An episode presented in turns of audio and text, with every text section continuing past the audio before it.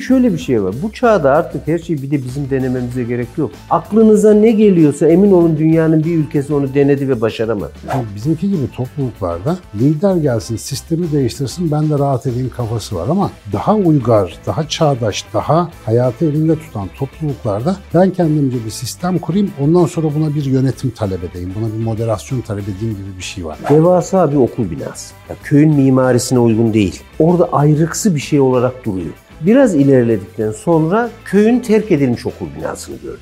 Tek katlı, büyük ihtimalle 3 tane derslik var. Etrafındaki ağacıyla köyün dokusunun içerisinde. Bahçesinde en az 10 tane çocuk top oynuyordu. Yıkık virane bahçede bile. Doğru okul yıkıldığında bile yerini kaybetmiyor aslında. Okul hiçbir çocuğun politik görüşünü değiştiremez. Çocukluk ve gençlik muhalif olmayı getirir.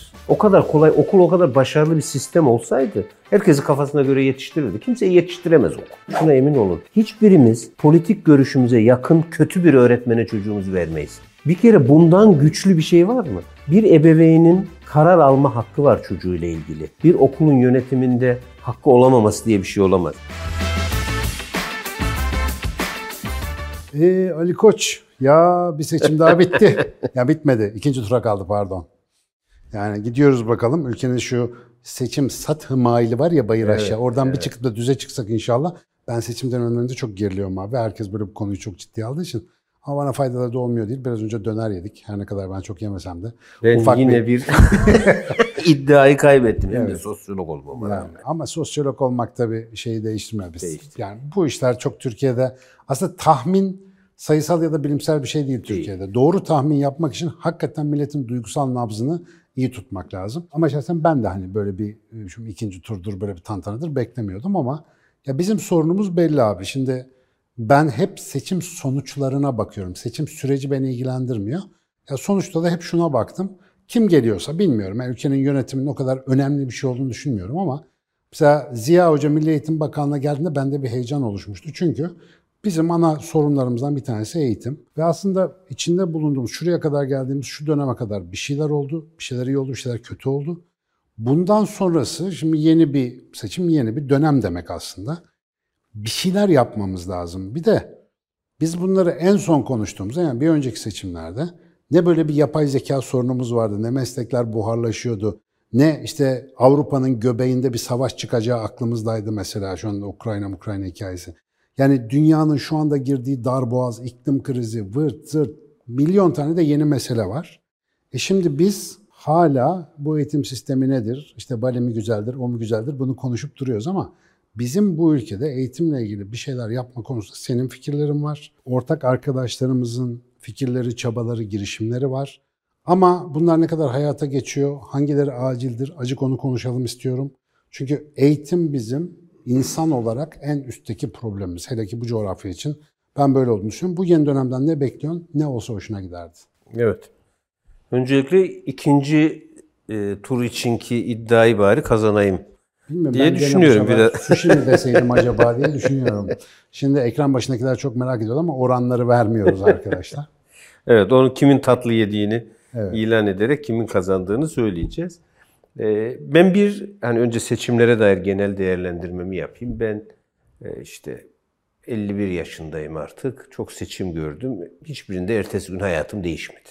Bir de hepsi Türkiye tarihinin en kritik Hep, seçimi. Ya bu arada da ha, Türkiye hatırladım. tarihinin en kritik seçimi olmayan hiç seçimde görmedim yani. Aynen öyle. O nedenle bu kadar gergin karşılanmasını ben çok doğal bulmuyorum. O yüzden de her seçim öncesi linç edilenler tarafında oluyorum. Hani abartmayalım arkadaşlar deyince ülke elden gidiyor Abi görmüyor musunlara kadar. giren ertesi tabii, gün tabii. akşamdan kalma gibi uyanan neler vardı. Neler oluyor yani benim ablam bu seçimde yine tansiyonlar yükselmiş. Diğeri bana kızdı. Sen niye bu kadar rahatsın? E rahatım ne olacak yani? Ülke benim ülkem. Hayat büyük oranda değişmeyecek. Türkiye demokrasi geleneği benim çok inandığım bir demokrasi geleneği vardır. Mutlaka da herkes derslerini çıkarır, ilerleriz. Ben kendi bildiğim alanda konuşmayı daha çok sevdiğim için yine eğitime gelirim. Ha seçimle ilgili bir hayal kırıklığım var mı? Var. Seçime giren en güçlü iki tarafın da çok net eğitimde neler yapacağıyla ilgili somut bir şey duymadık. Hiç yok. Yani bu seçim kampanyasında herhangi birimizin aklında kalan ya şu çok iyi bir iddia ya. Keşke gerçekleşse dediğimiz bir şey var mı? Yok. Gündem çünkü değil ki bu. Gündem değil. Eğitim iki yıl önce biraz konuşuldu. O zaman çünkü seçmen davranışını etkileyeceği öngörülüyordu. Fakat sonra politik gerilim artınca hiç kimse eğitimi yine konuşmamaya başladı. O yüzden de eğitim şu anda seçimin gündeminde değil. Allah'a emanet. Allah'a emanet gidiyor. Orada çok bir şey değişir mi? Ben her iki taraf açısından da açıkçası çok dikkat çekici bir şey görmedim. Peki ne olsa iyi olur? Hani bugün biz biraz onun üzerine konuşalım. Bir, bir kere bütüncül bir yaklaşımla problemleri görüp sade çözümleri geliştirsek aslında ortada bana göre çözülmeyecek hiçbir şey yok. Basit sorularla, basit adımlarla. Çok basit. Yani bir, her çocuk yürüyeceği mesafede anaokulu ve ilkokulu eğitimi alacak. Kural bu. Bakın bu neleri çözüyor? Büyük şehirlerde trafik problemini çözüyor. Çevre, iklimle ilgili servisler, araç hareketliliği, diğerleriyle ilgili problemler. Mafyalaşma problemine kadar Bak, gider. Oraya kadar gidiyor. Mahallenin birbirini koruması, güçlendirmesine kadar giden bir alanı çözüyorsunuz. Lise. Ortalığı karıştırıp envai türlü lise çeşidi yapmak yerine meslek liseleri, akademik liseler. Bu da kendi probleminizi çözüyor. Yine bunun burada biraz mesafe gidebilir. Ve bir de yani bir de meslek liselerine abartılı bir destek en azından 3-5 sene. Tam da öyle.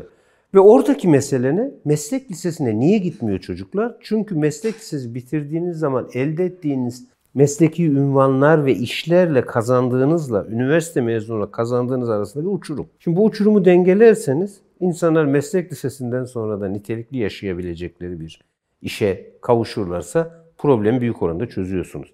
Şimdiki gibi kaç turlu sınav yapsak falan yok. Öncelikle şu liselere girişte sınav işini ortadan kaldırmamız gerekiyor. Bunun için de başka ülkelere de gitmeye gerek yok. Bu ülkenin yıllarca yaptığı zamanda hepimizin de mezun olduğu, kendi ilimizin, ilçemizin, mahallemizin lisesine gidip karma eğitimle her zeka tipi, her cinsiyetten çocuğun bir arada olduğu, birbirini beslediği, birbirini zenginleştirdiği lise yapıları kurmamız gerekiyor. Sonra Ya bunu standartize etmek lazım. standartize edeceğiz. Lise 2'den sonra şu anda çocuklar benim oğlum da 10. sınıfta olduğu için çok daha net ebeveyn olarak da yaşadığım. Önlerinde hiçbir hedefi olmayan yıllar geçirmektense. Sonra eğer gerçekten akademik hedefi, ilgisi, yeteneği varsa güçlü bir şekilde sınavlara hazırlanarak üniversitede doğru tercihler yaptığı bir yapı kuruyor olmamız gerekiyor. Bu ana yapıyı kurarsak, nitelikli öğretmenlerle de burayı beslersek aslında eğitim sisteminde çözülmeyecek bir şey yok. Ama biz bunu o kadar karmaşık bir problemmiş gibi yani bir şeyi tartışıyoruz. Matematiğin bu sınavdaki katkısı ne olsun, Türkçenin ne olsun? Ya zaten yanlış kurulmuş bir sistem var. Abi olmaması gereken bir sınava odaklı bir müfredat Tam ve sistem yani tuhaf. Tuhaf bir şeye geliyor. Kendi yarattığın puta tatmakla aynı şey. Tam ya. da öyle olabilir. Ve sonra orada kendimizce zeki çözümler bulmaya çalışıyoruz. Hayır dünyanın tamamı bu fantazilerin hepsini denedi. Bir de şöyle bir şey var. Bu çağda artık her şeyi bir de bizim denememize gerek yok. Aklınıza ne geliyorsa emin olun dünyanın bir ülkesi onu denedi ve başaramadı. Aklınıza ilk gelen şeye yeniden dönen ülkeler başardı.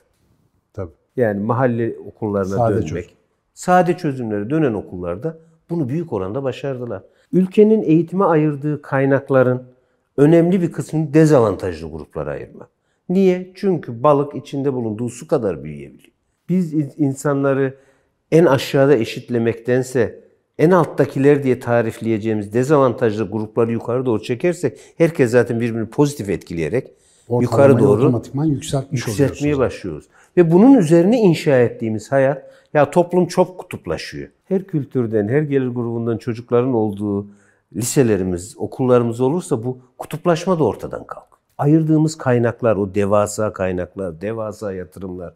Ben Türkiye'yi geziyorum. Her gittiğim yerde, küçücük ilçelerde devasa okullar görüyorum. Niye? Biri İmam Hatip, biri Fen Lisesi, biri bilmem ne lisesi, biri bilmem ne lisesi. Ortada kaç çocuk var? 300-500 çocuk. Öbür taraftan gidiyorsunuz, okulu olmayan köy var. Yani Türkiye haritasını elimize alıp, nüfus bilgileri elimizde, bunları doğru yerleştirip, Abi yapay zeka sana seyahat tasarlıyor. Gözünü seveyim. Bu verileri girdiğin zaman sana optimal okul, optimal öğrenci sayısı, nüfus, öğretmen sayısı her şeyi dökebilecek asistanları Tam var da öyle. artık Bak ben Chat GPT, şimdi sen söyleyince aklıma geldi bak. Akşam gidince yazacağım. Yap Chat. GPT'ye köylerdeki, ilçelerdeki, illerdeki nüfus sayılarını verelim. Beklentimizi verelim. Ülkenin vizyonuyla ilgili datayı verelim. Bize 15 dakika içerisinde liseleri dağıtır.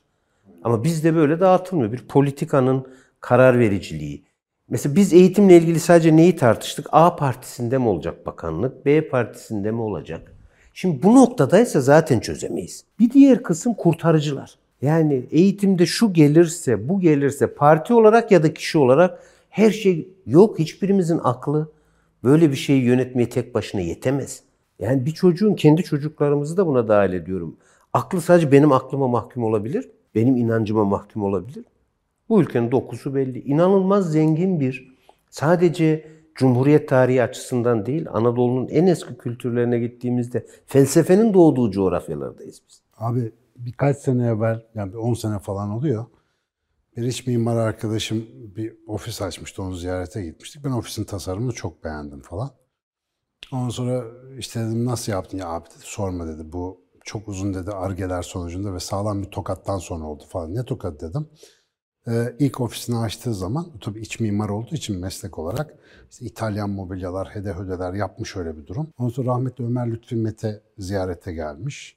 Ondan sonra böyle demiş, vay demiş ofisin çok güzel oluyor. Tam demiş gavur ofisi. Nasıl abi demiş ya nasıl? Onun demiş Türkiye ait hiçbir şey yok. Senin demiş kendine ait bir tarzın yok mu falan. Öyle deyince bu çok bozulmuş tabii. Bir de biraz da hava atmak için çağırmış rahmetli yani Ömer abi görsün falan. Şimdi adam öyle deyince şimdi bir iki acaba demiş hat mı tuğra mı koysak bir şey mi yapsak yani Türk motifi nasıl olacak geliyor. falan diye senelerce şu, şunu yapmış aslında. Kendinde içinde yaşayacağı sistemi kurma cesaretini ancak bulabilmiş. Şimdi bizimki gibi topluluklarda lider gelsin, sistemi değiştirsin, ben de rahat edeyim kafası var ama daha uygar, daha çağdaş, daha hayatı elinde tutan topluluklarda ben kendimce bir sistem kurayım, ondan sonra buna bir yönetim talep edeyim, buna bir moderasyon talep edeyim gibi bir şey var. Biz galiba ben dışarı şehirlere baktığımda da benzer bir şey görüyorum. Eğitimde de aynısını yaşıyoruz. Biz kendi sistemimizi kurmaya cesaret edemiyoruz. Mesela biraz önce söylediğin okuldan eve yürüyerek gidip gelme kıstası gerçekten çok basit bir devrim yani. Bir kararnameyle Evet. çok rahat sağlayabileceğin, birkaç yeni okul inşası, birkaç mobilizasyonla çok kolay kotarabileceğin bir şey ama biz bunu cesaret nedeniyle yapamazmışız gibi geliyor. Çünkü böyle bir sistem değişikliğine imkanımız var, her türlü kaynağımız var ama cesaretimiz yok. Çünkü biz sistem üretemiyoruz. Sistem üretemiyoruz Maalesef. ve bir büyüklük, hani son dönemde yaşadığımız her şeyin en büyüğünü yapmak. Ben geçenlerde bir seyahatte e, Bodrum'a giderken o köyleri biraz gezeyim dedim. Bir köye gittim. İsmini hatırlayamadım şimdi. Devasa bir okul binası. Ya köyün mimarisine uygun değil. Orada ayrıksı bir şey olarak duruyor. Devasa bir bina. Ya küçücük bir köy. Biraz bir şey biraz ilerleyince yani her yerde görebileceğiniz yani Üsk- İstanbul'un Üsküdar'ında gördüğünüz bina ile Bodrum dağın başındaki köyde gördüğünüz binanın mimarisi aynı. Biraz geçince 500 metre ileride hiç kimse yok bu arada betonu dök, asfalt dökülmüş. Biraz ilerledikten sonra köyün terk edilmiş okul binasını gördüm. Tek katlı, büyük ihtimalle 3 tane derslik var. Etrafındaki ağacıyla köyün dokusunun içerisinde. Bahçesinde en az 10 tane çocuk top oynuyordu. Yıkık virane bahçede bile. Doğru okul yıkıldığında bile yerini kaybetmiyor aslında. Bak gene manşeti çıkarttın yemin ediyorum. Doğru yaparsan sistemi, dokuya uygun olarak kurarsan zaten kendi kendini işletir. Senin oraya insanları zorla çekmene gerek yok. Hiç Sence bunu kaç seçim sonra becerebiliriz yani? Bu mesela hadi bu arada isim vermeyeyim çok sevgili dostumuz, arkadaşımız, hocamız da siyasi bir hareketlik içindeydi bu son dönemde, daha önceki dönemlerde de. İşte Ziya Hoca örneğini artık bütün Türkiye bildiği için eskiden beri tanıdığımız birinin aynı zamanda Milli Eğitim Bakanlığı sürecinden nasıl darmadan olarak da geçtiğini de gördük. O da çok e, hırpalandı. Yani göründüğü kadar kolay bir şey değil gibi merkezden bir şeyleri değiştirmek. Peki bunun zorluğu sence nerede? Yani yapılacak işler kolay basit anladım ama yönetsel olarak bu işi zorlaştıran kısım neresi sence? zorlaştıran şu. Bir, bir kere 2 milyon kişilik bir personelden bahsediyoruz. 2 milyon kişinin rotasını değiştirmeye çalışıyoruz ve bunları genellikle Ankara'da benim de bir zaman 2 yıl kadar görev yaptığım bir binadan çözmeye çalışıyoruz. Türkiye'de eğitimde yapılacak olan bana göre hani çok korkuluyor politik nedenlerle ama ben inanmıyorum buna. Bu merkezi yönetim yapısından hızla vazgeçiyor olmamız gerekiyor. Bunları ebeveynler, yerel yönetimler ve merkezi idarenin ortak yönettiği yapılara devretmemiz lazım. Dünyanın neredeyse tamamında da böyle yönetiliyor. E olur mu hocam o zaman hani her türlü fikir girer, e, ideolojik bıt bıtlar olur falan filan. Olacak. Bu arada nasıl- da yani niye olmasın? Bir de böyle bir şey var. İşte okula siyaset girer mi? Ya siyaset okulu tamamen dizayn ederken problem yok da benim çocuğumun bana daha yakın şekilde eğitilmesinde bir problem var mı? Ya işin kötü tarafı bundan 20 sene 30 sene önce okullardaki baskın politik ya da dünya görüşü başkaydı. Şimdi başka ve yarın başka olacak. Nesillerin kafa 1500 oldu. Yani bir nesil bambaşka bir dünyaya, öbür nesil bambaşka bir dünyaya. Ya- Ve hiçbir dünyanın da bugünkü dünyayla alakası yok bu arada. İlgisi yok. Orada şöyle bir şey söyleyeyim. Ebeveynler bazen korkuyor ya okullara siyaset girerse. Bu arada ben okula siyaset girmesini şu anlamda savunmuyorum. Hemen olay yanlış bir yere gidebilir. Bir ebeveynin karar alma hakkı var çocuğuyla ilgili. Bir okulun yönetiminde hakkı olamaması diye bir şey olamaz. Bir yerel belediyenin oradaki okula asfalt dökmek midir sadece görevi? Şimdi ben kendi belediyemde çalıştığım yani yaşadığım bölgedeki belediyede çocuğum bir okula gidiyorsa ve iyi eğitim almıyorsa o belediyenin kapısına dayanabilir. Ama Ankara'ya gidip dayanamıyorum. Orada hangi öğretmenin, hangi müdürün olduğundan bile haberi olmayan bir bürokrat artık hangi sendikadan güçle geldiği belli olmayan biriyle benim çocuğum hakkında karar veriyorlar. Bana soru soran yok. Yerel o bölgenin hassasiyetlerini bilen yok. Veliler bundan çok korkuyor. Bence şu anlamda korkmasınlar. Okul hiçbir çocuğun politik görüşünü değiştiremez. Değiştirebilseydi ben 80 darbesi sonrası okullara gittim. Okul müdürümüz Türk İslam sentezinin sonra partiler içerisinde de aktif çalıştığı yüce temsilcisiydi. Ama o kadar sevimsiz bir adamdı ki ben onun tam tersi bir politik görüşteyim. Çocukluk ve gençlik muhalif olmayı getirir. O kadar kolay, okul o kadar başarılı bir sistem olsaydı herkesi kafasına göre yetiştirirdi. Kimseyi yetiştiremez okul.